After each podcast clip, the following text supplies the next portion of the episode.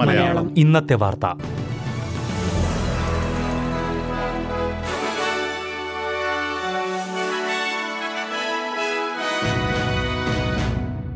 നമസ്കാരം. S B S Malayalam ഇന്നത്തെ വാർത്തയിലേക്ക് സ്വാഗതം. ഇന്ന് രണ്ടായിരത്തി ഇരുപത്തി മൂന്ന് സെപ്റ്റംബർ പതിനേഴ് ഞായറാഴ്ച. വാർത്ത വായിക്കുന്നത് ഡെലിസ് പോൾ. ആദിമവർഗക്കാർക്കായുള്ള വോയിസ് ടു പാർലമെന്റ് റഫറണ്ടത്തെ അനുകൂലിക്കുന്ന യെസ് ക്യാമ്പയിനുകാർ ഓസ്ട്രേലിയയിലും വിദേശത്തും റാലികൾ സംഘടിപ്പിച്ചു. നാൽപ്പതിലധികം ഇടങ്ങളിൽ റാലികൾ നടന്നതായാണ് റിപ്പോർട്ടുകൾ. പ്രധാന നഗരങ്ങളിൽ ആയിരക്കണക്കിന് പേർ ഒരുമിച്ചുകൂടി സൗത്ത് ബാങ്കിൽ നിന്ന് ബ്രിസ്ബൻ നഗരത്തിലേക്ക് ഇരുപതിനായിരം പേർ റാലിയിൽ പങ്കെടുത്തു. ഒക്ടോബർ പതിനാലിന് നടക്കുന്ന റഫറണ്ടത്തിൽ അനുകൂല വോട്ടുകൾ കൂട്ടുവാനുള്ള ശ്രമത്തിലാണ് റാലിയിൽ പങ്കെടുത്തവർ.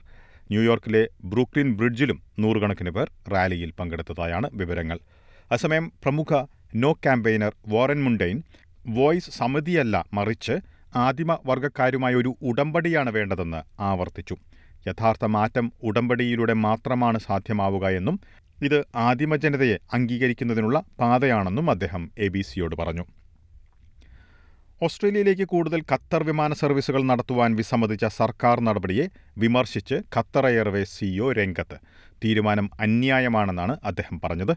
ആഴ്ചയിൽ ഇരുപത്തിയെട്ട് സർവീസുകൾ എന്നത് ഇരട്ടിയാക്കാൻ ഉള്ള പദ്ധതിയാണ് ഫെഡറൽ ഗതാഗത മന്ത്രി കാതറിൻ കിങ് നിരസിച്ചത്.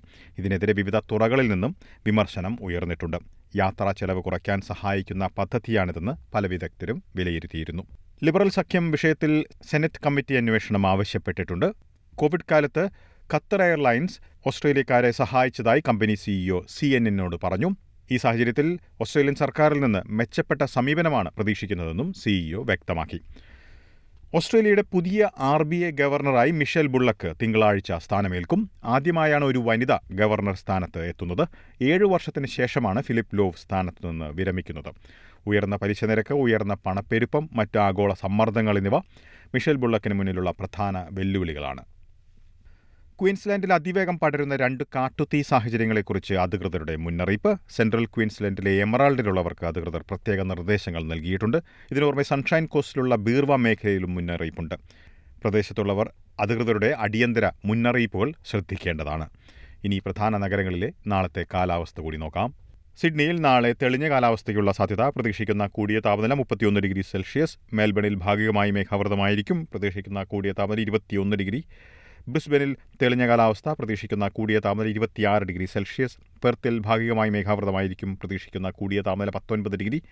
അഡലേഡിൽ ഭാഗികമായി മേഘാവൃതമായിരിക്കും പ്രതീക്ഷിക്കുന്ന കൂടിയ താപനില ഇരുപത്തിനാല് ഡിഗ്രി സെൽഷ്യസ്. ഹോബാട്ടിൽ തെളിഞ്ഞ കാലാവസ്ഥയ്ക്കുള്ള സാധ്യത പ്രതീക്ഷിക്കുന്ന കൂടിയ താപനില പതിനേഴ് ഡിഗ്രി സെൽഷ്യസ്. കാൻബറയിൽ തെളിഞ്ഞ കാലാവസ്ഥയ്ക്കുള്ള സാധ്യത പ്രതീക്ഷിക്കുന്ന കൂടിയ താപനില ഇരുപത്തിയെട്ട് ഡിഗ്രി സെൽഷ്യസ്. ഡാർവിനിൽ തെളിഞ്ഞ കാലാവസ്ഥയ്ക്കുള്ള സാധ്യത പ്രതീക്ഷിക്കുന്ന കൂടിയ താപനില മുപ്പത്തിനാല് ഡിഗ്രി സെൽഷ്യസ്. ഇതോടെ ഇന്നത്തെ വാർത്താ ബുള്ളറ്റിൻ ഇവിടെ അവസാനിക്കുകയാണ്. നാളെ വൈകിട്ട് ആറ് മണിക്ക് എസ് ബി എസ് മലയാളം വാർത്താ ബുള്ളറ്റിനുമായി തിരിച്ചെത്തും. ഇന്ന് വാർത്ത വായിച്ചത് ഡെലിസ് പോൾ.